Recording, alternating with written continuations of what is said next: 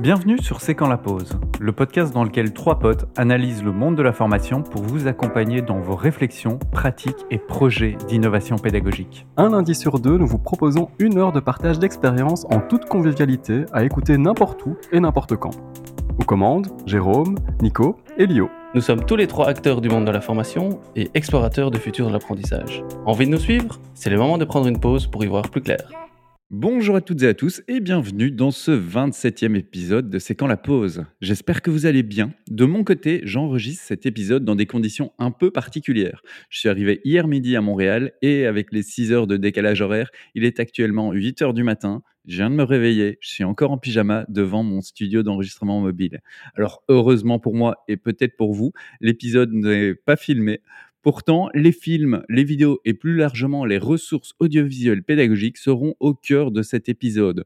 En 2023, peut-on encore former sans utiliser la vidéo? C'est ce dont nous allons discuter aujourd'hui. Et pour cela, j'accueille d'abord le Jean-Luc Godard de la pédagogie. Amoureux des citations et des beaux mots, comme le réalisateur français pour ses films, il choisit généralement le titre de son prochain épisode avant de savoir à quoi ressemblera cet épisode. Et on a vu le résultat dans le dernier Former sans voir, que je vous invite tout de même à aller écouter si vous ne l'avez pas encore fait. Il est engagé, méthodique et s'inscrit dans une forme de nouvelle vague de la pédagogie. Lionel, bonjour, comment vas-tu? Salut Nico, salut Jérôme, bah ça va bien. Euh, on en parlera un petit peu plus tout à l'heure de cette nouvelle vague de la pédagogie. Qu'est-ce qu'elle cache?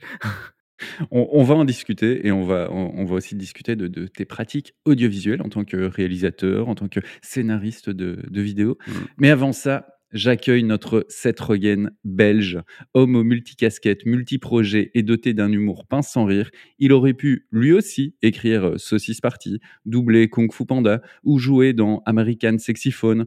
Je trouvais le titre sympa, j'ai pas vu le film. Pourtant, c'est en écrivant des scénarios pédagogiques, en doublant les vidéos de ses collègues néerlandophones chez Sephora et en réalisant des ressources multimédia d'apprentissage qu'il espère obtenir un Oscar du Learning and Development.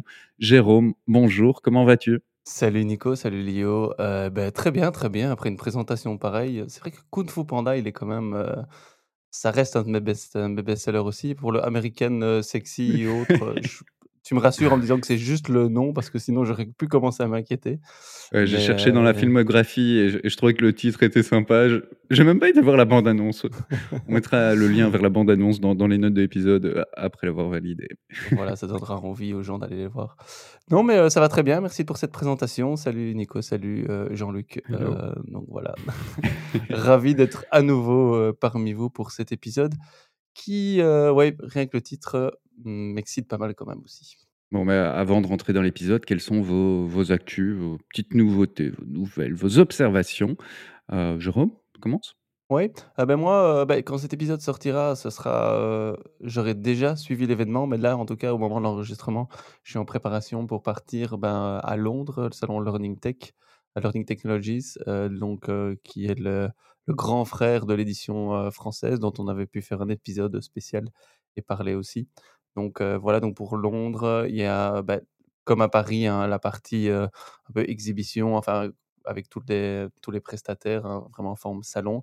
Et à côté de ça, il y a une partie vraiment conférence. Hein, c'est ce qui le distingue de son homologue français, où là, ben, c'est vraiment de tout le monde entier, des personnes qui viennent, qui viennent témoigner, mais partager des pratiques. donc il y a vraiment ce côté commercial, vraiment ce côté très, très conférence et qui est vraiment toujours de, de bah, allez, très qualitatif aussi.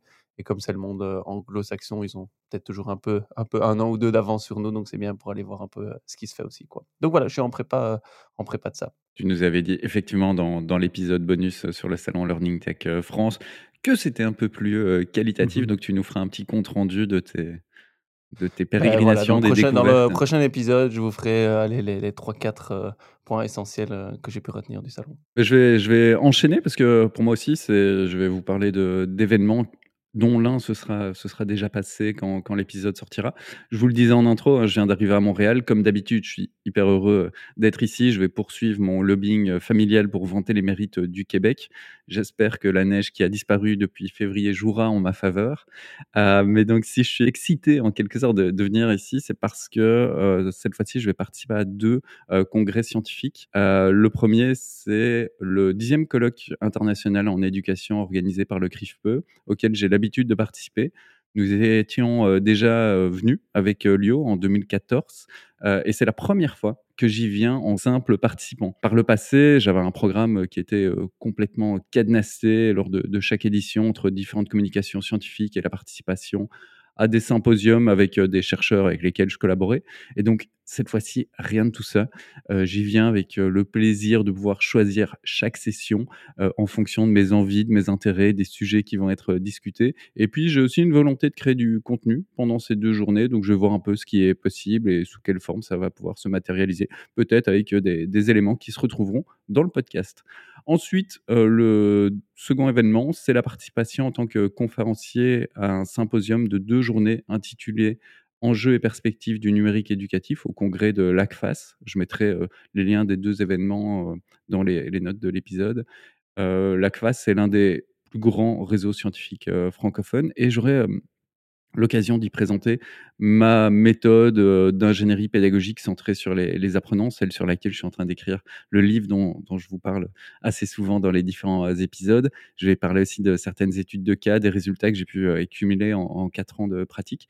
Et donc, je suis assez content de pouvoir présenter ça à la communauté scientifique dont je me suis un peu distancié par rapport à, à ma, première vie en quelque sorte, euh, parce que ça va être important de pouvoir alimenter le livre aussi de, de retours de, collègues euh, scientifiques, d'avoir cet apport-là. Et donc, euh, c'est une joie et un peu une petite pression aussi d'aller présenter tout ça là-bas, mais c'est avec beaucoup de plaisir que, que j'y vais.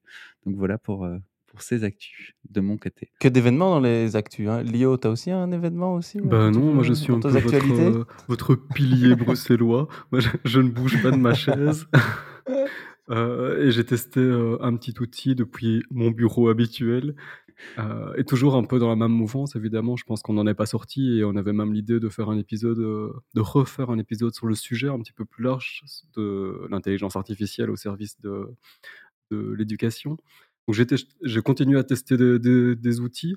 J'ai même souscrit, mais euh, pour continuer à tester, souscrit, ça veut dire, ça veut dire mettre un petit peu de sous en, dans l'API, pour utiliser l'API de OpenAI dans d'autres outils, donc pour voir comment est-ce que ça peut s'intégrer un petit peu plus à ma pratique que juste en passant par euh, ChatGPT. Donc ça, je dois encore tester, mais ce que j'ai testé, c'est euh, ChatPDF.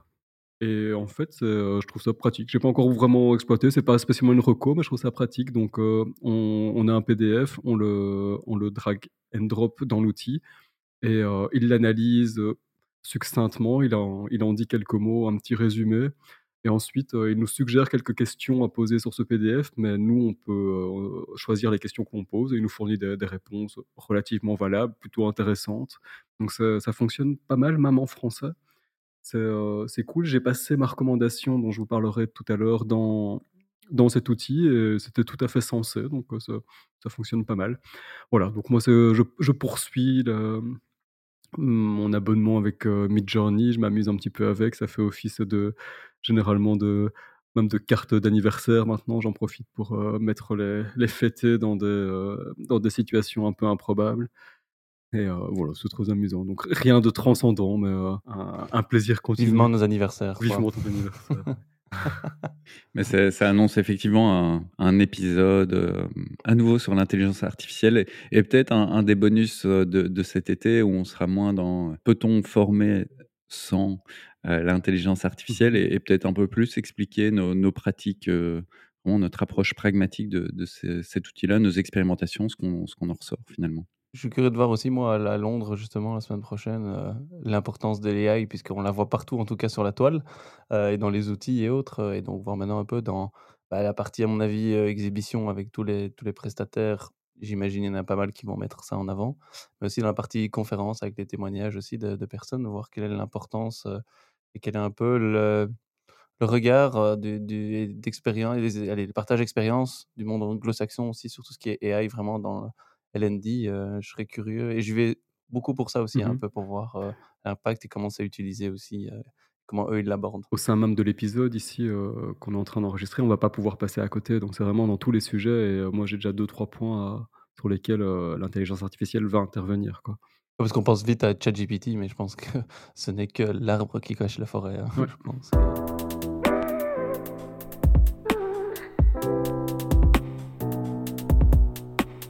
On va attaquer cet épisode et discuter des évolutions de la vidéo, heu, la vidéo pédagogique on l'oublie, heu, souvent, mais la vidéo pédagogique, elle a toujours existé, heu, du moins, bah, depuis les débuts de l'audiovisuel lui-même. Dès que les frères Lumière ont inventé le cinéma en 1895-1895 pour nos amis français, on a commencé à utiliser des films à des fins pédagogiques et dès 1920, les premières recherches sur l'impact des films dans l'enseignement ont été menées à l'université euh, d'Harvard. Alors, quelques années euh, plus tôt, euh, dans un entretien au New York Dramatic Mirror, Thomas Edison, qui est une citation qu'on reprend assez souvent, répondait dans un entretien les livres seront bientôt obsolètes dans les écoles, les élèves recevront un enseignement visuel, il est possible d'enseigner tous les domaines de la connaissance humaine par le cinéma, notre système scolaire va complètement changer d'ici 10 ans, nous travaillons depuis un certain temps sur les films scolaires et nos travaux montrent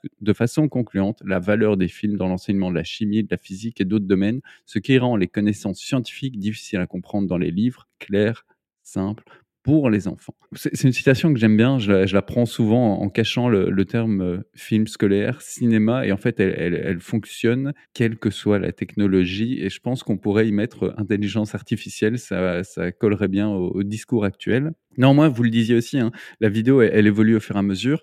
Euh, et d'ailleurs, en, en 1930, arrive la télévision et une forme d'enseignement à distance mondiale, notamment à travers la, BBC. Euh, ensuite, la vidéo, bah, elle s'est adaptée aux évolutions technologiques de son euh, média, la VHS, les DVD, et ensuite les plateformes de contenu en ligne. Parmi celles-ci, bah, il y a surtout YouTube qui a profondément changé les choses en amenant des contenus plus accessibles, plus courts, plus engageants. Ensuite, d'autres plateformes ont emboîté le pas pour proposer des contenus audiovisuels pédagogiques. Euh, les dernières en date sont Instagram et TikTok, sur lesquels on peut à peu près tout apprendre avec une variété d'approches euh, pédagogiques.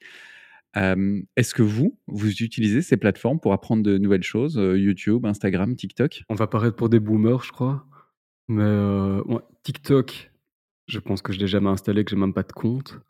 Je sais même pas si c'est encore autorisé chez nous. Instagram, jamais pour apprendre, en fait, je me rends compte que c'est vraiment du contenu très, heu même sur la vidéo, c'est plus du divertissement, c'est un peu de l'évasion et en revanche, YouTube, ouais, tout le temps, en fait. C'est vraiment la source principale pour l'apprentissage, mais l'apprentissage court, jamais dans un jamais un programme long, jamais sur une séquence de vidéos, ce genre de choses-là, donc c'est très très du piochage, heu, sur des fonctionnalités, heu, précises et rien de rien de structuré, quoi. Plus sur le mode tutoriel. C'est quand même euh, peut-être la, la différence entre les, les deux types de plateformes. Autant YouTube, on va, on va aller vers un contenu, on va chercher à travers le moteur de, de recherche Ouais. sur un, un sujet précis et essayer de trouver une vidéo qui va nous expliquer ce sujet précis. Alors que TikTok et Instagram, on va plus être abreuvé de contenu, encore plus avec, euh, avec TikTok qui va suggérer du, du contenu en fonction des, des algorithmes et donc on est plus passif par rapport à ça. Jérôme, toi, euh, tu, utilises euh, une de ces trois plateformes, voire les trois? Bah, vraiment YouTube à des fins, heu, de formation en tout cas ou d'apprentissage. Les 2 autres pas du tout à des fins de formation ou d'apprentissage. Donc YouTube vraiment pour un peu le just in time learning, hein. J'ai besoin pour un petit tuto ou j'ai besoin d'une info ou expliquer un concept et et des fois, j'entends parler d'un concept ou d'une idée où je dois aller un peu me renseigner, je vais aller voir s'il n'y a pas une petite vidéo YouTube de 2-3 minutes pour m'introduire un peu dans le concept et puis après aller chercher aller chercher plus loin. Ou, bah, le cas classique, d'une petite formule, Excel, hein, même si maintenant ChatGPT peut bien nous aider, mais je veux dire, aller voir, OK, comment est-ce qu'on fait ça aussi sur un petit tuto YouTube ou pour le côté inspirationnel, je regarde beaucoup de TEDx, par exemple, vidéos TEDx aussi, j'en regarde beaucoup sur YouTube. Alors est-ce que c'est de l'apprentissage? Est-ce que c'est de Mm. la formation ou de l'information? Bref, là, on peut encore on peut encore discuter, mais c'est vrai que j'ai ce gros réflexe-là, mais vraiment par initiative personnelle, hein. Donc moi-même dire: «OK, je vais aller chercher moi l'info parce que j'en ai besoin à ce moment-là ou que ça m'intéresse ou que j'ai vu quelque chose là-dessus». Donc vraiment, vraiment pour ouais, ce que j'appelle un peu just in time learning. J'ai besoin de ça maintenant et je vais aller, chercher du contenu, sur cette plateforme-là. Par contre, et ça je sais pas si c'est votre cas aussi, jamais dans l'autre sens. Donc heu, je me suis jamais dit: «Tiens, je vais faire une petite vidéo que je vais mettre sur YouTube pour que d'autres personnes apprennent sur un sujet où moi je suis expert». Ah ça, moi, je me suis déjà posé la question et c'est là où je suis rentré dans OK, mais avec aussi les algorithmes YouTube, la création, enfin ouais, tout le rentrer dans un mode création de contenu. Mais heu, mais mais c'est assez c'est assez facile. Moi, je l'utilisais aussi pour, héberger, en fait, simplement du contenu que je voudrais que je voudrais réutiliser dans le cadre de Mmh parcours pédagogiques aussi. J'héberge via un code embed, après je peux l'intégrer dans une plateforme, heu, ou le diffuser facilement aussi, donc plus comme plateforme hébergement, diffusion mais pas à des fins spécialement de contenu et pour de Mmh la consommation sur YouTube, heu, sur YouTube même. Mais c'est intéressant et ça ça annonce un peu l'épisode parce qu'on va discuter de vos pratiques de production et de diffusion, heu, audiovisuelle pédagogique. Avant ça, j'étais allé chercher, quelques chiffres. Alors évidemment les études, on en trouve, pas mal, heu et là, je suis tombé sur une étude de TechSmith qui est un éditeur de logiciels, heu, de conception vidéo, donc attention, heu, aux résultats. Néanmoins, ce qu'ils ont remarqué, observé, étudié, c'est que 83 des personnes interrogées préfèrent regarder une vidéo plutôt que d'accéder à des informations ou à du contenu pédagogique par le biais de texte ou d'enregistrement audio, que YouTube était l'endroit le plus populaire pour regarder des vidéos instructives et informatives et c'est d'ailleurs, confirmé par l'étude, Top 100 Tools for Learning. Dans les chiffres, ce qu'ils ont trouvé aussi, c'est que les personnes préfèrent, heu, les vidéos d'une durée comprise entre 5 et 19 minutes. C'est assez précis. On discutera un peu de vos propres, pratiques et puis j'allais voir, une autre étude, une, étude de All In Formation, une plateforme de contenu de formation. Donc à nouveau, faisons attention. Néanmoins, plus de 80 de l'activité de formation en ligne consiste à regarder des contenus, vidéo. Heu, on peut même parler dans ce cas-là de vidéo, learning et effectivement, quand on voit LinkedIn Learning, Udemy, heu, des plateformes de MOOC comme Coursera, on est principalement sur du contenu en ligne. Donc j'avais une question pour vous, c'est qu'est-ce qui fait que la vidéo est un média si populaire dans le monde de la formation, malgré sa relative en tout cas c'est mon point de vue, sa relative complexité de production, voire parfois de diffusion? Qu'est-ce qui fait qu'elle soit si populaire? Jérôme? Ouais, je voulais juste revenir sur ce que tu disais avant. Je discutais, heu, encore, heu, il y a quelques semaines avec une, plateforme qui diffuse des catalogues de formation en ligne et eux qui, beh, justement, suite à la concurrence de YouTube notamment, heu, des formations comme Excel, ils le retirent de leur catalogue en disant: «En fait, les gens vont consommer directement sur YouTube au moment où ils en ont besoin. Donc nous, on n'a pas de plus-value de proposer un parcours de formation, Excel». Et donc de manière générale, dans bureautique, il y a certaines thématiques qui disent: «Beh, nous, on n'a pas de plus-value parce que ce qui existe sur YouTube, et de la manière dont c'est consommé, en tout cas, nous allez, convient à la majorité des gens, donc on n'a plus de on plus de plus-value. Et donc juste une question, heu, là-dessus, on fait une digression dans la digression. Est-ce qu'ils ont tendance à faire la curation des contenus sur YouTube pour proposer, cela? Ou est-ce qu'ils se disent qu'ils ont même plus besoin de proposer ça parce que les gens ne vont même plus vers ces formations-là ils ont ouais, ils l'ont complètement retiré de leur catalogue, et donc toutes les formations, en tout cas, Excel, qui pourraient paraître, par exemple, chez nous, chez Sephora, par exemple, Excel est notre best-seller. C'est la formation qui est la plus, heu, demandée, donc c'est assez intéressant de discuter avec d'autres plateformes. Bon après, eux faisaient que des formations, heu, sur étagère, disponibles en ligne, hein, donc ce qui est pas la même approche que nous, aussi et pour monsieur et madame monsieur et madame tout le monde. Donc voilà, c'est une approche particulière, mais ils disaient: «Ben, en fait, les gens, la manière dont ils ont besoin de développer leurs compétences et d'apprendre, bah, ils vont aller chercher sur YouTube au moment où ils en ont besoin, l'info qu'ils ont besoin». Heu, bon avec les choses après au niveau qualité de ce qu'il y a, on sait qu'il y a un peu de tout, mais en tout cas, eux, ils disaient: «Nous, on n'a pas de plus-value, on préfère se concentrer sur d'autres choses où on peut vraiment apporter une valeur ajoutée, quoi». Donc ça a une conséquence, heu, directe du contenu qui peut être mis sur YouTube. On, voit qu'une des réponses à la question que je posais, donc le, fait que la vidéo soit un média aussi populaire, c'est d'une part parce que les, gens le consomment et consomment beaucoup ce type de contenu. À côté de ça, qu'est-ce qui fait dans le monde de la formation qui est autant de, vidéos, qui a un attrait aussi important, et même dans le monde de l'enseignement, on le voit qu'avec des concepts comme la classe inversée, des choses comme ça, la vidéo est redevenue très populaire. Qu'est-ce qui explique cette popularité? Pourquoi la vidéo, à mon avis? C'est parce qu'il y a y a un repère, on a l'habitude de d'être formé en voyant en voyant quelqu'un, je crois, donc heu, en ayant le visage levé et la vidéo, elle tient, elle tient captif la personne qui regarde. C'est-à-dire qu'on a on a l'attention qui est prise par la vidéo. On est, heu, on a au moins 2 canaux qui sont saturés par la vidéo. On en on entend en continu, on voit en continu et je trouve que ça, c'est plus subjectif, mais qu'elle vient, heu, généralement les vidéos qu'on fait, c'est pas tout le temps le cas et certainement pas sur YouTube. Il y a un côté, heu, ça sublime un peu le réel, donc on on c'est le réel, enfin ça dépend du type de vidéo encore une fois. Est-ce que c'est l'anima l'animation, du screencast, de l'interview, ce genre de choses-là? Mais on peut, c'est une forme d'augmentation de la réalité. C'est-à-dire que tout ce qu'on aurait pu faire sans la vidéo, on peut le faire, heu, mieux avec la vidéo parce qu'avec plus de d'enrichissement de du contenu qu'on essaie de faire de de transmettre. Puis ça encourage à la synthèse. Enfin, je trouve qu'une vidéo, c'est pas ça te force à être plus synthétique. Tu veux du format plus court, tu veux d'un format très portable et heu et à côté de ça, je pense que chez les, hem, chez les apprenants, ce qui séduit vachement avec la vidéo, c'est le côté très, heu, facile à prendre en main. À partout partout où on va, on a la main sur le contenu, on peut mettre pause, on peut, on peut en l'enregistrer, faire des captures d'écran, ce genre de choses-là. On peut pas la la noter par contre, ça non, mais voilà, je trouve que ça s'intègre très bien dans dans la pratique, d'aujourd'hui, si je devais faire une grosse, grosse synthèse sur aujourd'hui. C'est un c'est un c'est un beau plaidoyer pour, pour la vidéo de de ce point de vue-là. Hem et sur la notation, on pourra quand même y revenir. Il y a quand même, heu, aujourd'hui des des logiciels qui qui le permettent et notamment avec, l'intelligence artificielle, avoir les transcripts de vidéos. Toi, Jérôme, d'autres, explications de cette popularité de de la vidéo? Moi, j'identifiais trois trois éléments qui rejoignent certains des tiens, Lio, et des fois Mmh qui les nuancent peut-être un un peu plus. C'est je rejoins l'aspect facilité un peu de consommation et qu'on a l'habitude dans notre vie, bah, aussi privée de consommer de la vidéo.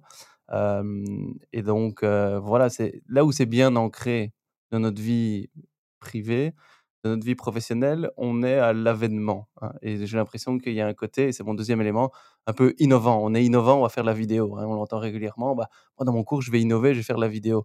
Alors que si on prend dans la vie professionnelle, heu, faire une vidéo, c'est pas spécialement innovant, mais il y a le côté un peu, bah, quand moi je suis dans l'enseignement ou même la formation professionnelle, c'est, «Ah ouais, je vais faire un truc incroyable, je vais faire, heu, je vais faire une vidéo, quoi».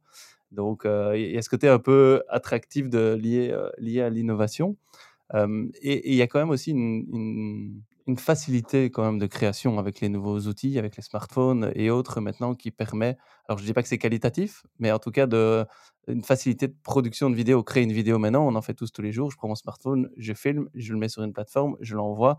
Heu, pour ça, beh, l'avènement du smartphone, heu, permet de créer plus facilement, heu et l'a l'avènement de la digitalisation de manière générale avec plus d'asynchrone, avec plus, de formation à distance, bah, la vidéo c'est facile et ça s'y prête bien aussi. Donc donc je dirais, il y a l'élément, beh, facilité de co de consommation, l'aspect innovant dans la formation et heu et la facilité aussi, heu, de production. Je dis pas que c'est qualitatif, mais en tout cas, facilité de production, heu, également. Ouais, pour moi, il y a il y a également un des points et un des points que sur lequel je voulais, vous amener, c'est que, finalement, on peut un peu tout faire avec, heu, la vidéo. Enfin, c'est vraiment un média assez, heu, polyvalent, assez versatile. Et d'ailleurs, pour en discuter, heu et discuter de la richesse des usages possibles de la vidéo, je voulais en revenir à un modèle, développé par 2 chercheurs, heu, belges en 2009, donc ça date déjà un peu, Gaëtan Tomperman et Bruno Deliève de l'université de Mons. Hem, alors évidemment, présenter un modèle en audio, en podcast, c'est loin d'être simple, mais on va tout de même, heu, le tenter. Heu, je vais vous demander, auditrices, auditeurs, puis, heu, aussi à vous, heu, Lio et Jérôme, d'imaginer un graphique avec une abscisse et une ordonnée, chacune étant un continuum, donc 2 lignes qui se croisent, assez simplement. Sur le premier axe, l'une des extrémités du continuum représente les ressources audiovisuelles brutes, c'est-à-dire les vidéos qui vont être prises sur le vif, sans réflexion préalable ni montage a posteriori. Heu, on peut par exemple citer, heu, l'illustration des cours en amphi. Heu, ça a été assez à la mode, heu, toute une période d'enregistrer les cours dans les universités, de retransmettre ça. Mais il y avait pas de travail de réflexion sur le fait que ça allait être une vidéo, si ce n'est que c'était capté sur le vif. Il y avait pas de réflexion sur la production pédagogique de cette vidéo. De l'autre côté de cet axe, nous avons les, heu, ressources structurées ou restructurées. C'est-à-dire structurées quand la vidéo a vraiment fait l'objet d'un travail de préparation en amont, lorsque les scènes et le contenu ont été définis, pensés pour être, heu, de la vidéo et restructurées, bah, quand ce travail se fait plutôt après l'enregistrement, après un travail de post-production, un peu comme ce qu'on fait parfois ici en audio, heu, où le montage, fait des magies, sur des propos qui parfois sont peu clairs.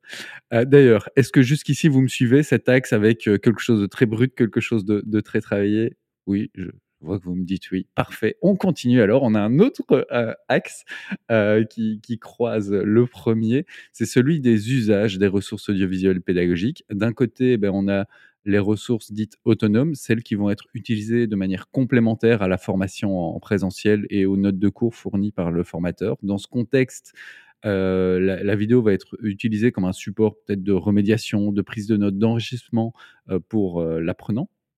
Et puis, on a vraiment un usage qu'on pourrait considérer d'intégrer. La vidéo va être mise à disposition des apprenants pour constituer plutôt une situation de départ ou vraiment un, matériau sur lequel se questionner, sur lequel travailler. On n'est pas dans la ressource complémentaire, mais vraiment dans l'idée d'une vidéo qui est un, objet pédagogique et un objet d'apprentissage. Ça va permettre d'initier une série d'activités individuelles ou collaboratives en vue de peut-être même de réinvestir ce qui aura été vu dans, la vidéo. Donc, pour rappel, et on vous met ça dans les notes de l'émission évidemment, deux axes, ressources brutes, ressources restructurées de l'autre côté, et puis un usage autonome, vraiment avec la vidéo qui est pleinement intégrée dans le dispositif pédagogique, et puis un usage plutôt complémentaire, des ressources complémentaires euh, pour les deux autres, euh, enfin l'autre axe, pardon, euh, ce qui forme donc quatre cadrans pour définir les types de vidéos et d'usage des vidéos à des fins pédagogiques. On voit comme ça qu'on peut vraiment faire un peu tout type de vidéos et les utiliser pour un peu tout type d'usage pédagogique. Alors évidemment, question pour vous, Lio et Jérôme, de votre côté, où est-ce que vous vous situez principalement euh, dans vos usages de la vidéo pédagogique par rapport à ce modèle Lio, tu, commences. C'est quoi ton, usage de la vidéo aujourd'hui, même si tu disais que produire de la vidéo, c'était un peu moins ton truc Je crois que j'occuperais deux cadrans quasi exclusivement. Euh, je serais plutôt du côté euh, brut intégré, si on veut, ou euh, du côté euh, restructuré et autonome. C'est-à-dire que si, je prends si je capte une vidéo de manière euh, assez brute, je vais la, fortement la contextualiser. C'est-à-dire que, ok, pour prendre du brut, mais alors je contextualise fort. Si je prends une, vidéo qui est vraiment conçue pour, euh, pour l'usage que je souhaite en faire, je vais permettre un usage qui sera très autonome et, euh, pas spécialement intégrer. Voilà un petit peu ma, petite synthèse de ce que, ce que j'en ferais. Ok, Jérôme? Moi, j'aurais tendance sur l'axe euh, brut euh, et structuré. J'ai l'impression que je suis très aux extrêmes. Soit c'est très très brut, soit c'est très très euh, très très structuré, mais plus dans un usage intégré, on va dire, donc moins moins autonome. Même si je l'ai déjà fait aussi, mais je dirais, allez, la question est plus qu'est-ce qui, qu'est-ce que je fais le plus souvent ou qui me, dans, dans mes pratiques. Donc c'est plus cet usage intégré parce que moi j'ai plus une vision de la vidéo effectivement comme objet d'apprentissage, mais qui doit être effectivement contextualisé, qui doit être voir qu'est-ce qu'on en fait, et, j'essaye que la vidéo n'essaye pas de suffire à elle-même. Je dirais vraiment quand je l'utilise de manière autonome, c'est juste pour info en complément. Et voilà, en plus, donc que vous le fassiez ou que vous le fassiez pas, ça change rien. C'est si vous voulez aller plus loin, sachez qu'il y a ça pour vous inspirer, mais c'est, ça fait pas partie euh, de, ma scénarisation pédagogique, je veux dire. Donc, euh, voilà. Et, alors moi, dans le structuré, ma pratique est plus de passer beaucoup de temps dans la pré-production en fait, et très très peu dans post, en post-production. Euh, alors on pourrait dire est-ce que ça c'est pas du coup du brut? J'en sais rien, mais en tout cas, euh, essayer d'être, de bien réfléchir en pré-prod tout ce qui peut être fait pour avoir le moins de post-production possible aussi. Parce que j'essaye que, voilà, une fois qu'on enregistre ton produit, ben on, a, on vite un produit aussi. Euh, parce que sinon, j'ai un peu, je suis un peu frustré. Ok, on a enregistré, on a tourné, il faut encore faire euh, ce montage et autres. J'aime bien prendre un peu plus de temps avant pour réfléchir et essayer d'avoir rapidement un produit euh, qui, est disponible. Ah, mais je, me retrouve pas mal aussi dans ces pratiques-là et, et je dirais que que ce soit moi en tant que tel ou en accompagnant mes, clients, on est plutôt dans la création de vidéos euh, qui vont être très structurées avec vraiment, et on va en discuter dans cet épisode, un travail de pré-production, tu le disais, donc d'écriture, de travail sur l'écriture, de travail sur la mise en image avant de, produire, et surtout donc la création de vidéos qui vont être euh, intégrées parce que mises en œuvre dans des dispositifs euh, de formation en ligne, principalement asynchrone, et donc où la, vidéo joue vraiment un, rôle de support aux, apprentissages. Néanmoins, j'ai aussi tendance à, à, mettre à disposition, mais j'ai l'impression que la mise à disposition des vidéos, par exemple, de sessions Zoom, d'ateliers Zoom, heu, ou ou autres, c'est devenu un peu la nouvelle forme de PowerPoint. Est-ce que la vidéo sera disponible? Avant, la question, c'est: «Est-ce que le PowerPoint sera disponible?» en fait, personne ne retourne vers ces sessions de d'1 heure, 2 heures, parfois, heu, 3 heures d'enregistrement Zoom qui sont difficiles à indexer, difficiles à retrouver. Alors peut-être à nouveau que l'intelligence artificielle va nous changer, heu, la donne là-dessus, mais Jérôme? Mais on voit on on voit dans les replays même des webinaires, hein, heu, les gens qui s'inscrivent en disant: «Je regarderai le replay», quand on voit le taux de personnes qui re-regardent le replay, et et je prends moi moi mon cas personnellement, il y a plein de fois où je m'inscris en me disant: «Bah, si je sais pas venir, je regarderai le replay» et finalement je sais pas le suivre en live et je regarde pas le replay. Donc heu, c'est une donnée très Là, on est dans du brut autonome, c'est ça, hein? Ouais, ouais. Oui, en en amphi c'est ou ça, le tout à ouais. fait. Mais par contre, ce que je voulais aussi, c'est sur mon utilisation et mon usage du brut aussi, aidez-moi à des fins purement pédagogiques, quoique on pourrait en faire un lien, mais plus un peu marketing, quoi, hein. Donc aller demander aux apprenants, bah, vite après à chaud, une petite réaction, heu, ou filmer, bah, une activité qui est fait pour la poster, mais peut-être pour inciter ou pour préciser les gens quel est l'attendu ou autre. Donc heu, ça et là, c'est très, très brut puisque c'est à la limite, je prends smartphone, je filme, mais heu, 10-15-20-20 secondes, heu, allez 1 minute et puis après je l'utilise, comme ça. Donc donc ça, c'est quelque chose de très, très brut où il y a un côté un peu plus affectif, on va dire à ce moment-là, que purement, que purement pédagogique. Mais c'est aussi une utilisation de la vidéo dans le cadre d'une formation. Et dans ces usages-là, quels sont les impacts, qu'ils soient positifs ou négatifs, que vous pouvez observer, de l'usage de la vidéo sur les apprenants, sur la qualité des apprentissages? Pourquoi vous continuez à utiliser la vidéo? Qu'est-ce que vous avez pu observer en termes, on va dire le terme grossier, habituel, heu, ce que tout le monde recherche en termes d'efficacité? Est-ce que la vidéo est efficace? Quels sont les impacts que vous pouvez, heu, observer? Difficile à dire, hein. J'ai envie de commencer en en disant qu'elle est plutôt généralement bien accueillie. C'est-à-dire que s'il y a des vidéos, c'est, heu, bah, c'est pour rebondir sur ce que vous disiez, généralement, c'est ce qui est demandé, heu, en 1er lieu: «Est-ce que ce sera enregistré?» mais ça veut dire que la vidéo, heu, on veut qu'elle soit là. On veut qu'elle soit là, ça rassure d'une certaine manière. Parce qu'on se dit qu'on peut ça nous donne droit à en tout cas pour ces enregistrements-là, ça nous donne droit à la distraction. Ça nous donne droit à ne pas prendre note, ça nous rassure en fait, ça nous ça nous rassure dans le fait qu'on peut prendre note de manière imparfaite parce qu'au cas où, on peut retourner à la vidéo. Et quand elle existe sous une autre forme, donc peut-être plus, heu, de manière plus structurée et bien, c'est, heu, d'autant mieux accueilli parce que, heu, ça va nous réexpliquer un concept, sur lequel le le le formateur aura choisi de s'arrêter. C'est-à-dire qu'il est certainement plus important, c'est-à-dire qu'il aura certainement fait, heu, le travail que je ne devrais plus faire de scénariser ce discours-là, de le rendre plus d'en faire la synthèse, de travailler sur, sur cette didactisation quelque part et heu, mais difficile, j'ai pas j'ai pas d'outil de mesure pour ça parce que j'ai ja j'ai jamais cherché à cherché à le mesurer non plus, mais heu, voilà. Peut-être que de ton côté, Jérôme, toi, tu, y a plus es plus dans la mesure de l'impact, toi, généralement? Ouais, mais il y a revers un peu, heu, de la médaille, cette vidéo, d'un peu ce côté, heu, pansement, genre: «OK, on met une vidéo et comme ça, limite, tout le monde est content et ça va passer», hein. Et c'est ce que tu disais, heu, Nico, avec les nouvelles slides. C'est avant, on peut avoir les slides et là, on peut avoir la vidéo. Et oui, la vidéo est disponible. Et du coup, il y a une espèce de désengagement en disant: «Il y a une vidéo derrière» et désengagement des apprenants et moi, je le vois de temps en temps aussi en tant que concepteur. Je tombe des fois dans le piège de, bah, je vais leur faire une petite vidéo et c'est bon, et comme ça, il y a un concept, je leur fais une vidéo sur le concept et c'est bon, ils ont la vidéo donc tout tout va bien, quoi et et ça, je pense que c'est un un danger de de ce côté un peu, oui, attractif, waouh et on y va sur, heu, sur sur la vidéo. Donc moi, dans la vidéo, j'essaie vraiment de allez, c'est un outil, c'est un moyen, donc à quoi ça sert, hein et c'est pas la vidéo pour pour la vidéo, mais qu'il y y ait un engagement alors affectif, hein, ou ou un peu attractif aussi, hein et donc par exemple, une vidéo, bah, si allez, je pense à un à un exemple aussi, un moment où, beh, il fallait enregistrer une vidéo, on trouvait que c'était intéressant que c'est quelqu'un qui vienne expliquer un concept, hein, heu, on dit: «Oui, mais là, il faut quelqu'un qui passe bien la vidéo, qui se sente à l'aise, heu et autres» et là, j'avais choisi, bah, de prendre, en fait, quelqu'un qui n'avait jamais fait ça et donc dit: «Bah, OK, peut-être que la qualité, comment est-ce qu'il va passer à la caméra? Il va falloir beaucoup le coacher, heu, est-ce que c'est bien ou c'est une bonne solution?»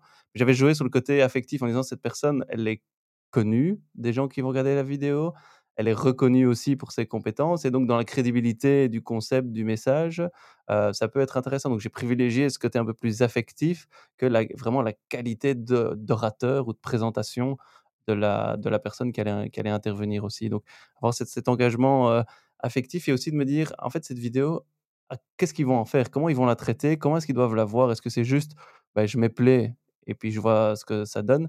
J'essaie toujours de OK, qu'il y ait une action à faire. C'est prenez une note ou repérez ça ou il y aura attention, il y aura une question après pour qu'il y ait une espèce de d'engagement un peu, co cognitif, au aussi, heu, là-dedans et pour éviter de tomber dans, dans la vidéo pour la vidéo et j'ai l'impression que, enfin moi je suis déjà tombé quelque part dans ce piège-là, donc j'essaie d'y être attentif, quoi.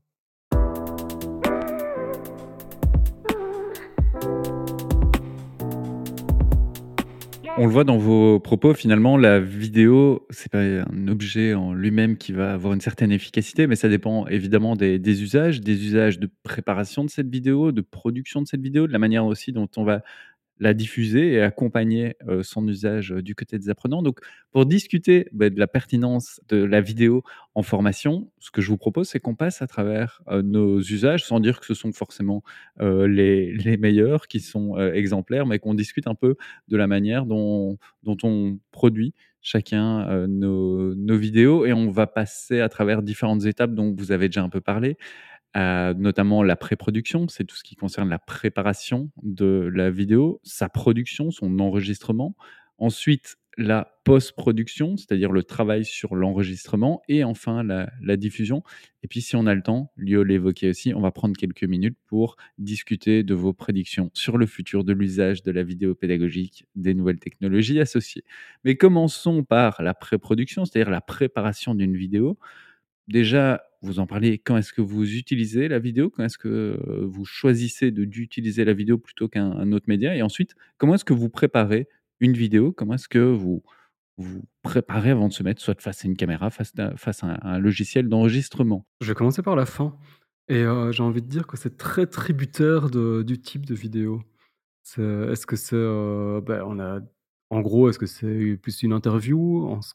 Est-ce qu'on s'enregistre soi? Est-ce que c'est une animation sur laquelle on n'apparaît pas?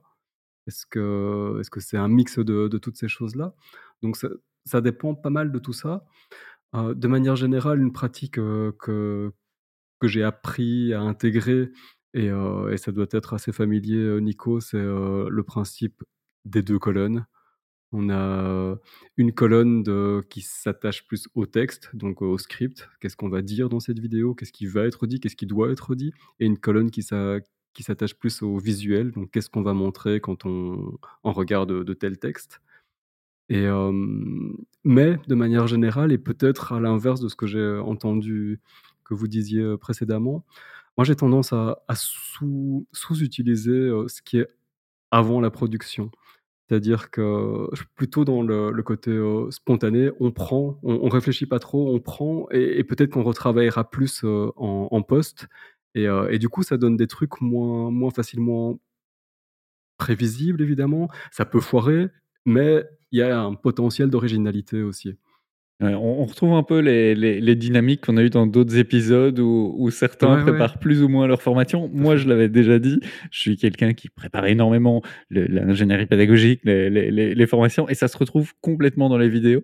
Mmh mh. Heu, moi, il y a il y a 3 scénarios, heu, ou 3 niveaux de scénarios, heu, dans la préparation d'une vidéo. D'abord, c'est de travailler sur le scénario pédagogique, se poser la question de: «Est-ce que la vidéo va être pertinente dans le parcours que je veux proposer?» et ça, tu le disais aussi, quel type de vidéo peut être pertinent dans ce parcours, pédagogique. Ensuite, je dirais que je réfléchis en termes de scénario d'usage.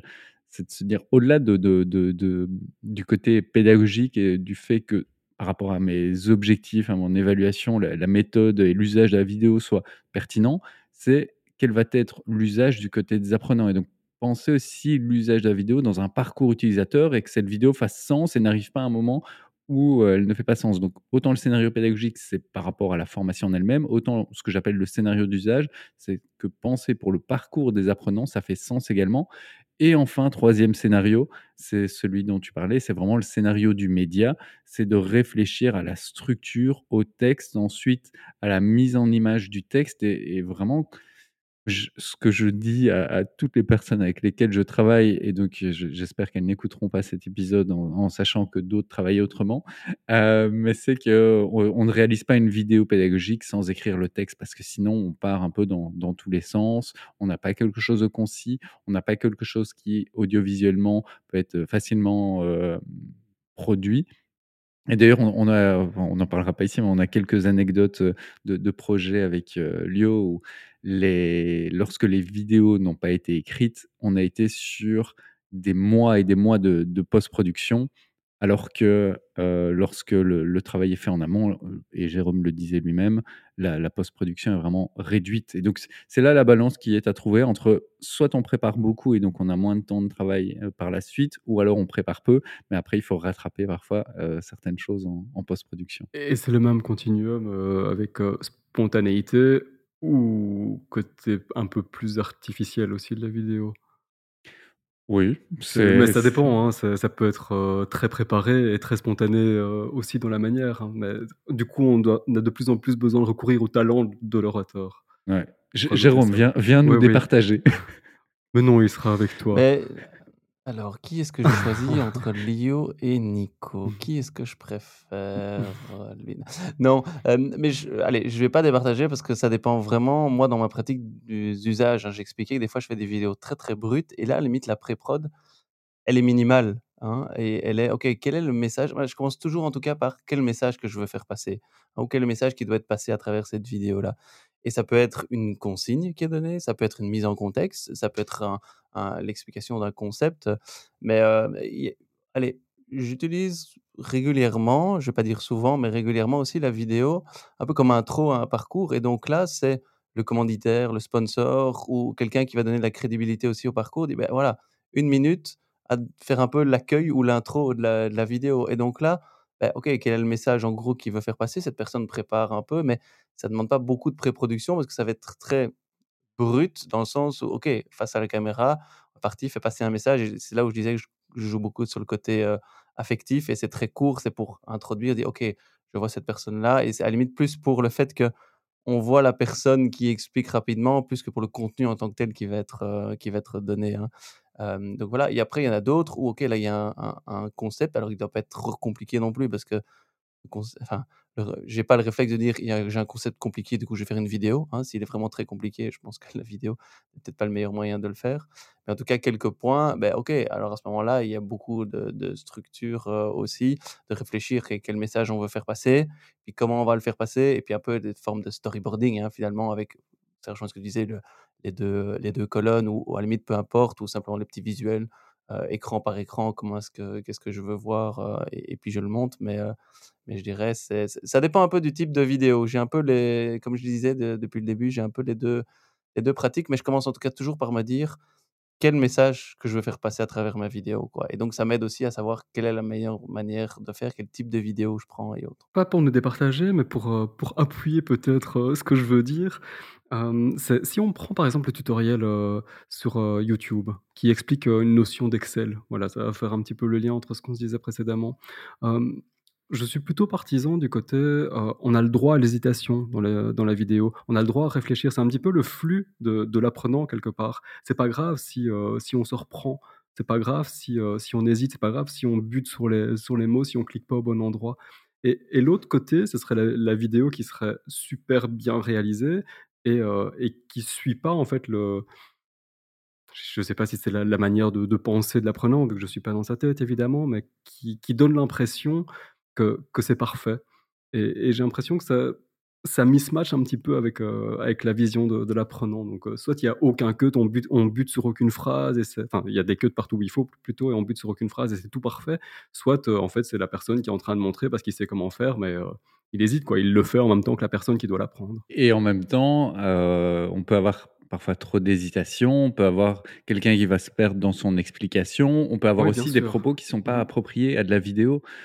Pour donner un conseil pa parmi d'autres, enfin du moins une bonne pratique, c'est de d'expliciter ce qui va, venir dans une vidéo donc par exemple, si on dit, «Ce concept a 3 propriétés», ça va être bien de d'abord citer les 3 propriétés et puis de revenir sur chacune, plutôt que de, heu, directement entrer dans la première et de ne jamais citer les 2 autres. Parce que ça va permettre un meilleur engagement cognitif et donc là aussi, il y a quand même des techniques d'écriture, des des techniques aussi de de storyboarding, de mise en image qui vont être peut-être plus adaptées.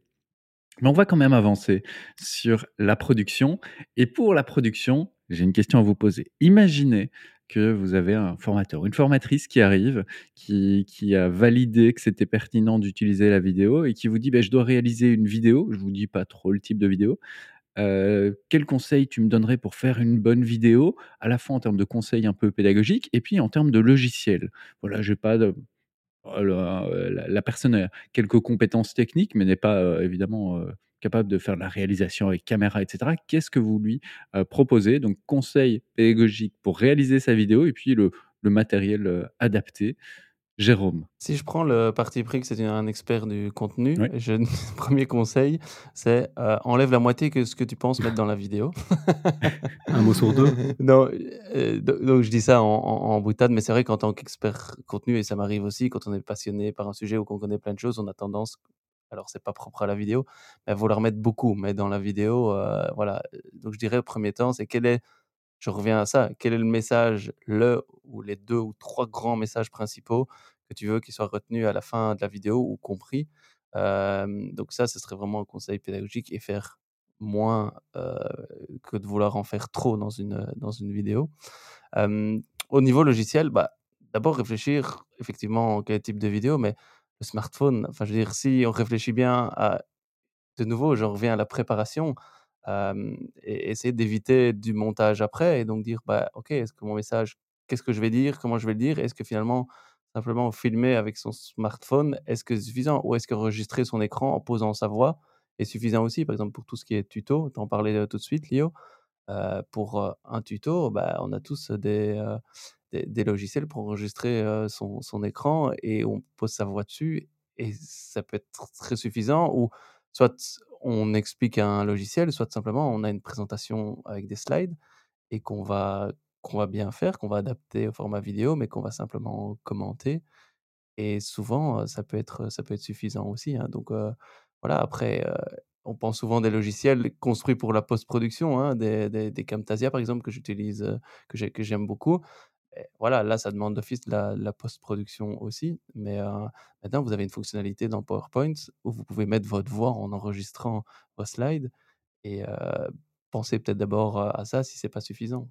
Oui et là, en ayant des slides parfois un peu plus, dynamiques que d'habitude, juste en utilisant un peu plus les animations, en changeant les cou changeant les couleurs, on peut arriver Ouais. à quelque chose qui se rapproche de vraiment de la vidéo d'animation, heu et qui qui passe parfois vraiment pour, Ouais, pren une vidéo très prendre produite. son PowerPoint, heu, ou un autre logiciel de présentation de slides et appliquer les les principes de Mayer, par exemple, rien que ça, bah, il y a déjà moyen, de faire, quelque chose alors par rapport aux principes de Mayer, si vous les connaissez pas, on les mettra aussi en description, mais c'est 12, heu, principes pour l'apprentissage, multimédia.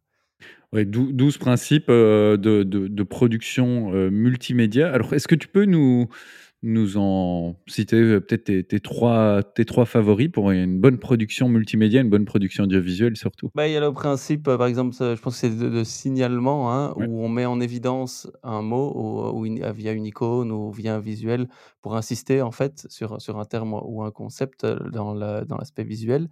Il y a le principe, je pense que c'est redondance, en fait, hein, Ouais. où il y a en même temps le texte, enfin l'auditif et le visuel qui apparaît, hein. Donc par exemple, quand vous citez un mot, au même moment, dans dans votre voice over, vous citez un mot, au même moment, visuellement, il apparaît sur l'écran. Mais il faut vraiment que ce soit simultané, comme ça, ça renforce, le message. Donc voilà, Simultané principes, quoi. et un mot important, évidemment, ne n'entendez pas ce ce discours-là comme faire de votre, heu, diaporama un prompteur que Ah l'apprenant ouais, va non, non, non, lire c'est ça. en Parce que même là, il y a temps que plus-value à faire une, vidéo alors à ce moment-là. Donc, heu, donc, heu, donc voilà, donc il y a il y a 12 principes comme ça, mais je dirais que c'est surtout ces 2-là, signalement et redondance et rien qu'appliquer ces 2-là aussi, peut être, ou alors il y a la je pense que c'est la contigu contiguïté, je sais plus le terme, Contiguïté. contiguïté contiguïté, voilà, heu, spatiale aussi. De fait, si vous avez un petit mot avec un visuel, bah, le mettre l'un à côté de l'autre et pas d'un côté et de l'autre de la dia. Voilà, c'est tous des principes assez simples à comprendre et je pense que ce serait mon 1er conseil, hein, c'est, heu, mettez-vous derrière votre PowerPoint, appliquez essayez d'appliquer ces principes-là, enregistrez votre voix et vous aurez déjà, à mon avis, un résultat qui peut bien tenir la route. Ouais et là-dessus, peut-être un autre conseil avant de passer le au conseil de de heu, qui est lié, je pense, dans les principes de Mayer, c'est le séquençage et vraiment le le découpage. Hem, de ce point de vue-là, je me rappelle de ma première expérience à l'université, heu, qui date déjà de 2010 et puis ça s'est vu au fur et à mesure et je crois que ça s'est amplifié, au fur et à mesure. On avait réalisé une vidéo d'utilisation des microscopes en 3 grandes parties, mais c'était une vidéo de 12 minutes, heu, qui préparait des étudiants à venir aux travaux pratiques. On leur a mis à disposition. Les étudiants n'ont pas du tout été voir, heu, cette vidéo-là. Quand on leur a demandé pourquoi, ils nous ont dit: «La vidéo est trop longue», c'était 12 minutes.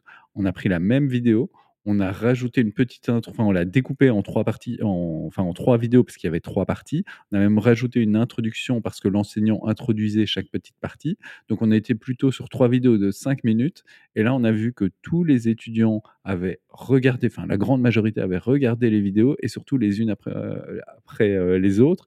C'est-à-dire que 3 vidéos de 5 minutes étaient moins longues qu'une vidéo de 12 minutes dans la perception des étudiants et dans leurs usages. Donc vraiment un un des autres conseils, c'est vraiment séquencer un maximum, découper en peut-être en plusieurs parties, heu, vos vos vidéos pour, heu, vraiment réussir à avoir de l'engagement. Ça permet aussi de retourner plus facilement vers un morceau de vidéo ou une vidéo en tant que telle, plutôt que de, heu, rechercher dans une, heu, vidéo plus importante. Oui et je sais que les gens, heu, sont très férus aussi d'outils, donc rapidement, heu, si voilà, quels outils pour enregistrer votre écran? Moi, 3 outils que j'utilise régulièrement, il y a le fameux Loom, évidemment, il y a Recordcast ou Screencast-O-Matic, voilà, pour en donner 3 et on mettra les liens dans la description. Mais 3 outils très simples à prendre en main aussi et pour enregistrer vos écrans et PowerPoint. Et en ajoutant, heu, pour les utilisateurs qui sont plutôt sur Mac, vous avez déjà sur Mac un logiciel qui vous permet de faire ça, c'est QuickTime Player. Dans son nom, on se dit que c'est un lecteur. Effectivement, vous regardez vos vidéos à travers, heu, cet outil-là, heu, mais lorsque vous ouvrez le logiciel, vous allez dans Fichier et là, vous avez la possibilité d'enregistrer votre écran ou une partie de votre écran. Vous avez aussi la possibilité de faire un peu de montage suite à cet enregistrement, donc c'est un logiciel qui vous permet aussi de d'enregistrer vos vos vidéos. Bref, si vous débutez en création de vidéos pédagogiques, vous n'avez pas besoin d'autres, outils si vous êtes sur, sur Mac.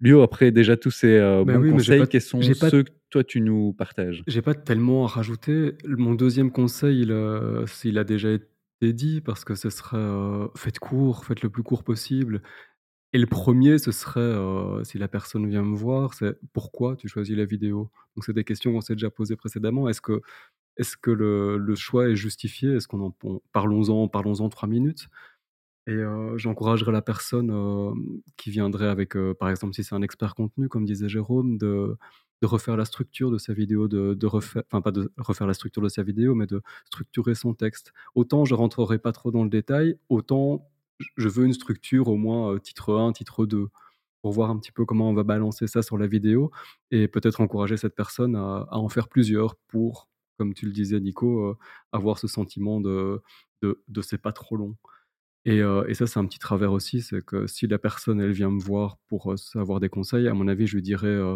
«Bah, viens, je vais t'aider à le faire, quoi». Comme ça, on n'est pas trop contraint, sur les outils Ouais. aussi. Si la personne n'est pas trop compétente, je me dis, «Libère-toi de toute la contrainte outil» Donc heu, ça peut être un conseil aussi de se faire aider de personnes qui sont peut-être plus compétentes si elles sont à disposition, heu, sur, heu, sur ces compétences techniques. C'est libérez-vous de de tous ces blocages-là, focalisez-vous peut-être sur cette structure, sur cette, cette découpe en durée, peut-être sur les aspects de post-production qu'on va voir après. Donc comment est-ce que je peux augmenter ma la vidéo, que que je prévois de tourner ou que je suis en train de tourner? Et donc libérez-vous de ça et focalisez-vous sur ces aspects-là, ouais. Et pour le reste, oui, j'abonde dans votre sens, c'est clair. Dernier point, heu, technique, heu, qu'on a pu, observer par l'expérience, qui a été aussi observée dans dans les recherches, heu, scientifiques, c'est la qualité de l'audio. Autant vous pouvez simplement utiliser votre, webcam d'ordinateur ou votre smartphone pour, pour filmer et ça va souvent être assez, et et assez qualitatif. Autant au niveau de l'audio, notamment si vous faites de l'enregistrement d'écran, n'utilisez pas nécessairement le le micro de votre ordinateur qui peut être peu qualitatif, soumis à à plein de à aller chercher plein de bruits, heu, externes. Ne serait-ce que d'avoir un, un kit main libre, heu, que vous branchez et un micro qui est plus près de votre bouche, ce sera plus adapté, de ce point de vue-là. Donc juste faites attention à la qualité audio. Pour rebondir dans enfin pour, abonder dans ce sens-là, c'est vrai que la plupart des des, vidéos de plus formatives, on les écoute au casque. Donc tous ces petits ces petits côtés de ces petites imperfections, en fait, on les entend très fort parce que ça arrive directement dans nos cadeaux canaux auditifs et ça distrait, c'est clair. Alors on passe maintenant à la post-production et on va même, heu, pour, heu, coupler les 2, heu, discuter également de la diffusion. Entre, post-production et diffusion, comment est-ce que ça se passe, heu, de votre côté? Comment est-ce que, heu, vous conseilleriez à nos auditrices et auditeurs de gérer un peu cette phase de post-production et ensuite d'envisager la diffusion de leurs vidéos? Heu, Jérôme, toi, tu étais pas trop fan de post-production, mais dis-nous tout, quand même. Heu, mon mon conseil pour la post-production, c'est d'éviter la post-production. Voilà, OK, c'est clair. Non, non, mais allez, je le dis je le dis en boutade, mais en tout cas, moi, j'essaye vraiment d'avoir cette pratique-là de dès le début et dire: «OK, comment est-ce que je peux éviter la post, heu, la post-production aussi?» parce que ça voilà, ça demande du temps aussi supplémentaire et parce que voilà, comme je disais aussi au niveau motivation, vite voir le produit qu'on a développé. Moi, je trouve que je trouve ça plus sympa aussi. Donc, hem, donc voilà, après donc niveau post-production, le conseil, heu, bah, oui, c'est effectivement d'en faire, d'en faire le moins d'en faire le moins possible, mais de temps en temps, on doit on n'y coupe pas aussi, sans mauvais jeu de mots. Donc donc voilà, mais attacher effectivement beaucoup d'importance au son.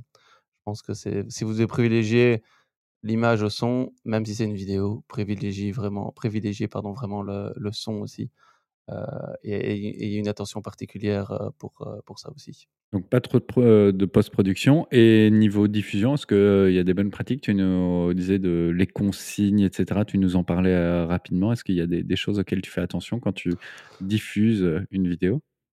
Beh, en tout cas, essayer de bien la contextualiser et de dire à quoi elle quoi elle sert aussi et même avant qu'ils en prennent connaissance, c'est de pouvoir dire, «OK, cette vidéo va me présenter ça» ou «À la fin de la vidéo, on va me demander ça» ou «Il y aura ça dans la vidéo, aussi». Donc heu, voilà et essayer aussi dans la diffusion d'avoir que le participant ait un sentiment de contrôle sur sa vidéo aussi, qu'il puisse dire: «OK, je sais combien de temps elle va durer, hein, parce que de toute façon, c'est la première chose que les gens regardent avant de avant de lancer la vidéo, heu, aussi.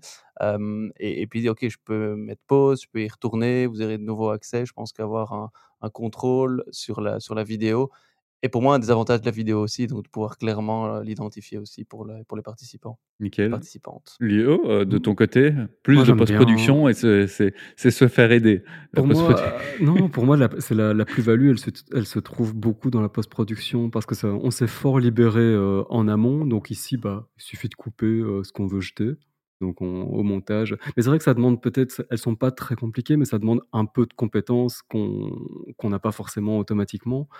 Heu, donc il suffit de couper, c'est pratique. En la retouche de l'image ou du son, bah, c'est peut-être pas essentiel si on y fait attention en en amont. Mais par contre, tous ces petits ajouts, je les aime bien moi. C'est, heu, le le petit générique de début. On peut faire une animation dans Keynote ou PowerPoint et qu'on vient greffer, heu, au début de de la Mais ça, tu vidéo. peux le faire en pré-prod, tu vois? C'est ça que je veux dire, tu peux le prévoir dans ton animation et C'est en fait, je dis pas qu'il faut pas pas de post-prod, mais essayer de l'anticiper, de l'intégrer un maximum au moment de l'enregistrement, Oui, comme les mots-clés qui vont venir s'ajouter à l'écran, tu peux les prévoir en amont et mais mais c'est en post-prod que tu vas les les inclure. Oui, sauf que si si ton mot-clé arrive à la fin de ton explication, en fait, tu vas voir que ton animation, bah, elle fonctionne moins bien parce qu'en fait, ton mmh mh. mot-clé arrive à la à la fin. Donc souvent, l'usage des mots-clés, ça va plutôt être intéressant de les avoir au début d'une explication et donc tout ton texte doit tourner autour de ça. Sinon, tes tes mots-clés n'ont pas forcément de sens entre eux. Donc à nouveau, c'est plus de la pré-production si. Il faut faire confiance en en l'être humain. je n'ai aucune confiance en l'être humain, tu sais bien, Non, non, mais je je suis plutôt d'accord avec vous. Heu, mais j'aime bien garder un maximum ce côté spontané et la plupart du temps, ça se met ça se met relativement bien. Le mot-clé ne vient pas d'office à la fin et s'il vient à la fin, bah, on le reprend d'une autre manière. On rajoute une slide récapitulative, heu, après après le le visu le visuel, heu, que l'on a. Mais, une autre manière de d'enrichir ces vidéos, on n'en a pas encore parlé ici, c'est de les rendre, éventuellement, au moment de la diffuser, heu, interactives. Donc on peut la faire passer facilement dans quelque chose, par exemple, comme H5P qu'on a déjà cité, et recommandé un certain nombre de fois. Et ça, c'est, accessible vraiment à tout le monde. Ça, il suffit d'envoyer sa vidéo, de dire à quel moment apparaît, un point qui devient cliquable? Est-ce qu'il il stoppe la vidéo? Qu'est-ce qu'il enclenche? Une petite Aj activité de ajouter des de questions oui. effectivement qui qui peuvent, Mmh heu, embrayer vers un une partie ou une autre de de la vidéo et donc rendre Ouais. un peu le le l'utilisateur, heu, ou l'utilisatrice, heu, héroïne de de sa vidéo. Ouais et au niveau des outils de diffusion, on en parlait, en en début d'épisode, YouTube, moi je trouve ça pas mal du tout pour, et il y a plein d'outils d'autres ou outils aussi pour ça, mais parce qu'on peut chapitrer facilement. Donc dans la description, il suffit de mettre un timing pour qu'une fois qu'on clique sur sur la notion de timing, ça nous emmène au bon moment de la vidéo et on l'a tous fait. Si on passe le curseur sur, heu, la la ligne de progression, on voit une petite miniature de ce qui se passe à ce moment-là. C'est aussi vachement pratique, quand quand on apprend, on aime bien savoir, bah, tiens, là, il est en train de montrer son écran et il est pas juste en train de blablater sur sa chaise et heu, voilà, quelques petites recommandations. Nico, tu en as plus toi? D'autres? Non, on va on va terminer, heu, pour nous-mêmes ne pas être trop long sur le futur de de la vidéo en formation et après, heu, l'évolution dont je vous parlais en début d'épisode allant du du cinéma jusqu'à TikTok. Aujourd'hui, comment est-ce que vous voyez, heu, le futur, l'évolution de, l'usage de la vidéo en en formation? Quelles sont vos prédictions? Je vais laisser, heu, tout ce qui est intelligence artificielle pour vous, messieurs, parce que je sais que vous allez, heu, sûrement en parler pour la création, heu, création de vidéos et je pense que Ah même pas, même pas, même pas. Mais même bon. pas? Mais garde, que garde l'artificiel, on prend l'intelligence, OK? Ah là là. Hem, non, intelligence artificielle, je pense clairement comme pour tout, il va avoir une influence là-dessus pour la pour la création de vidéos. Maintenant, c'est plus pour la pour la la production. Moi, je et c'est déjà un peu le cas maintenant, mais je vais essayer en tout cas moi personnellement de plus voir dans quelle mesure je peux utiliser tout ce qu'on appelle un peu, heu, user generated content, hein. Et donc la production, la vidéo par les participants eux-mêmes aussi et pas toujours par un expert pédagogique ou un expert contenu et voir dans la scénarisation, comment ça peut ça peut s'intégrer, aussi et et je sais pas si c'est l'avenir ou déjà le présent, mais en tout cas, moi, dans ma pratique, ce serait plus, vers l'avenir d'essayer de, mmh, d'utiliser, heu, les apprenants pour créer eux-mêmes des vidéos à des fins pédagogiques également, quoi. Moi, c'est mes mes prédictions, elles sont aussi centrées sur les apprenants, heu, mais moins sur la création, plutôt sur l'utilisation. J'espère vraiment qu'on pourra aller vers des techniques qui permettront d'être plus actifs par rapport au contenu de la vidéo, de plus facilement retrouver des moments dans une vidéo, de pouvoir plus facilement annoter une vidéo. Dans le passé et notamment avec, Lio et l'équipe, de l'ULB, On avait développé un lecteur audiovisuel qui me permettait d'annoter de manière collaborative certaines parties, de vidéos, de discuter sur des moments précis d'une vidéo, des fonctionnalités qu'il y a également sur des logiciels plutôt au niveau, audio comme SoundCloud et donc discuter sur des moments précis plutôt que d'avoir des commentaires sur l'ensemble de la vidéo. Et moi, c'est ça un peu les les évolutions que je j'entrevois ou j'espère voir, c'est de permettre plus, heu, d'interaction pour les apprenants sur les vidéos elles-mêmes, de de d'en faire de meilleurs objets d'apprentissage. Mais on verra, heu, ce qui ce qui pourra en ressortir. Toi, Lio, heu, ta ou tes prédictions? ouais, ce sont des prédictions, plus que des recommandations, hein, mais j'ai testé un petit peu, c'est vite très cher donc ou alors on a droit à très, très peu. Je me suis contenté du très, très peu et donc c'est de la vidéo qui est générée sur base de texte, évidemment. Donc c'est le côté intelligence artificielle, il intervient dans la prise de parole par un avatar, heu, que l'on choisit. Donc on peut choisir, heu, son sa petite personne, heu, entre des hommes et des femmes et la langue que cette personne, parle et ensuite, il nous suffit de rentrer, du texte dans un un bloc de texte et l'outil rend ce texte transforme ce texte en une vidéo avec, une personne qui dit, ce texte-là. Il faut voir l'intérêt de ce type de vidéo, mais en tout cas, j'ai l'impression que de plus en plus, on va on va voir de la vidéo qui est générée qui est générée comme ça pour la formation en entreprise, très certainement. On l'a envisagé, à un moment, de notre côté aussi parce que ça nous permet d'avoir une forme de de paternité sur les contenus plutôt que d'aller chercher les contenus ailleurs. On peut plutôt se faire aider d'experts contenus qui n'ont pas forcément d'e d'expertise, technique. On commande alors, heu, du, heu, bah, une expertise sur papier et on la met en vidéo facilement grâce à ce type d'outil et ça s'intègre bien dans l'outil que nous-mêmes on propose de formation, heu numérique. Vas-y Jérôme? Oui et je suis tombé, parce qu'on parlait d'intelligence artificielle, sur l'avenir de la vidéo aussi et sur la la qualité aussi de la vidéo et dire, Mmh. bah, des personnes qui ont pas spécialement l'habitude d'être face à une caméra pour tourner des vidéos, hein, on pense aux experts contenu, heu et on sait aussi l'importance d'avoir un le contact visuel quand on a une vidéo et donc bien regarder face à la caméra et c'est pas toujours évident, même s'il y a prompteur ou autre et donc j'ai vu une, et je vous mettrai le le lien aussi en commentaire vers, cette fonctionnalité développée par l'entreprise Nvidia, heu, qui permet en fait de même en regardant peu importe où, l'intelligence artificielle corrige le regard pour l'amener automatiquement face à la caméra, hein, donc heu, même si vous lisez votre texte et que vous regardez vers le bas, heu et ben, en fait, automatiquement, l'intelligence artificielle va corriger votre regard pour l'amener toujours à tout moment et face c'est caméra, très bluffant, donc hein. voilà. C'est assez Mmh. bluffant, heu, mais ça permet d'avoir ce contact visuel et donc parler d'engagement affectif et autres et donc pour quelqu'un qui est pas spécialement à l'aise face caméra et qui dit: «J'ai besoin encore de regarder, de voir», heu heu et beh, en fait, voilà, là, je pense que c'est un un développement qui permet, de faciliter et d'augmenter encore la qualité de production de de vidéos à des fins pédagogiques.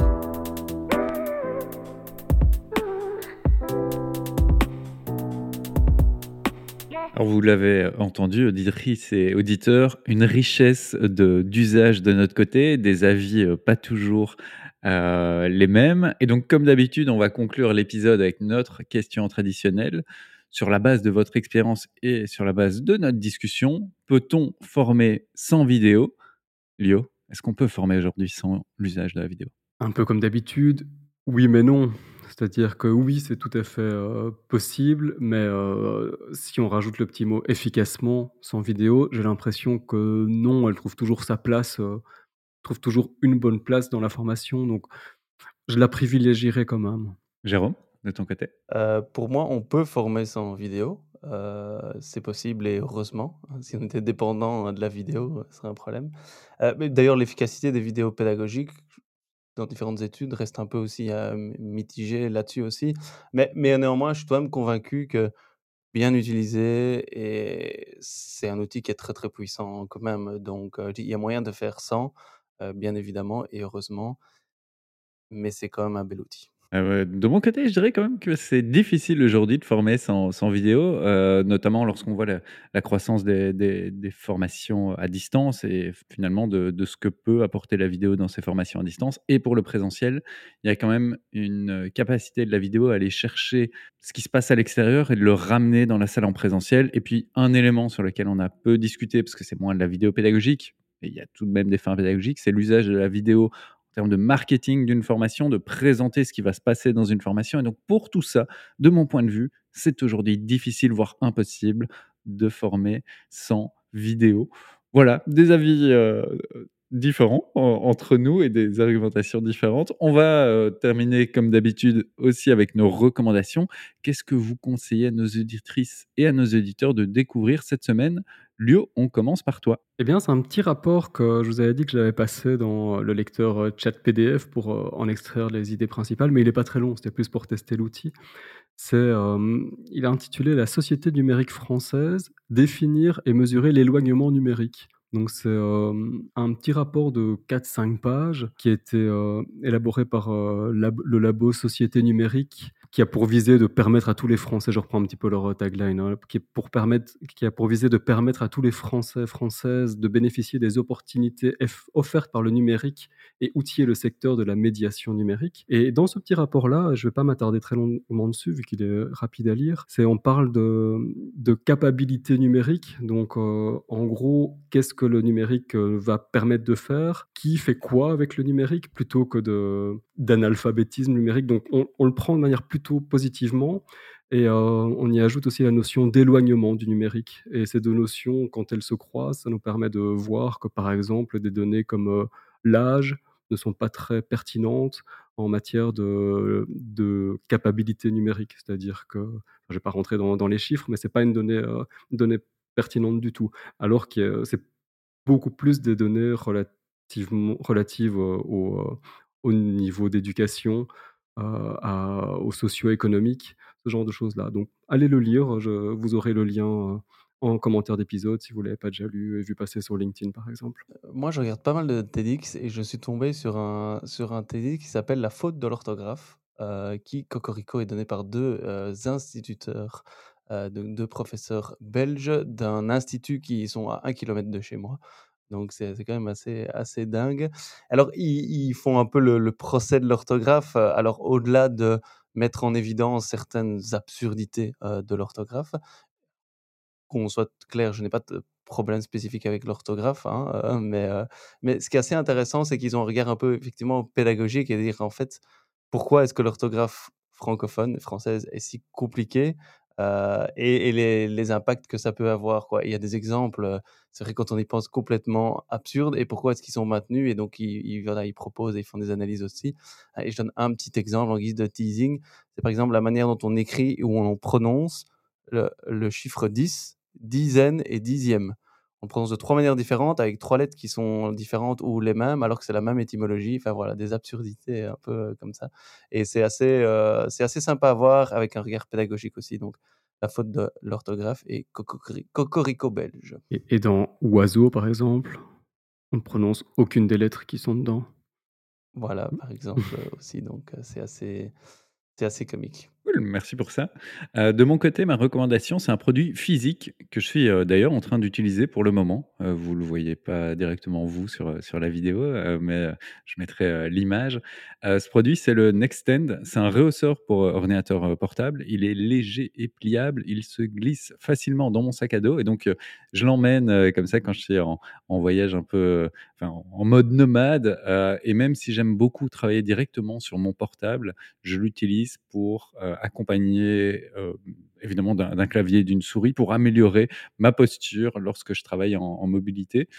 Donc, si euh, auditrice et auditeur, vous travaillez en voyageant ou que vous recherchez un rehausseur pour avoir votre ordinateur portable à hauteur des yeux, bah, je vous le conseille. Voilà, c'était ma petite reco matérielle parce qu'elle est quand même bien sympa et elle change la vie, du moins la vie de son dos après une journée de travail comme ça, plutôt que d'être tout le temps penché sur son ordinateur portable.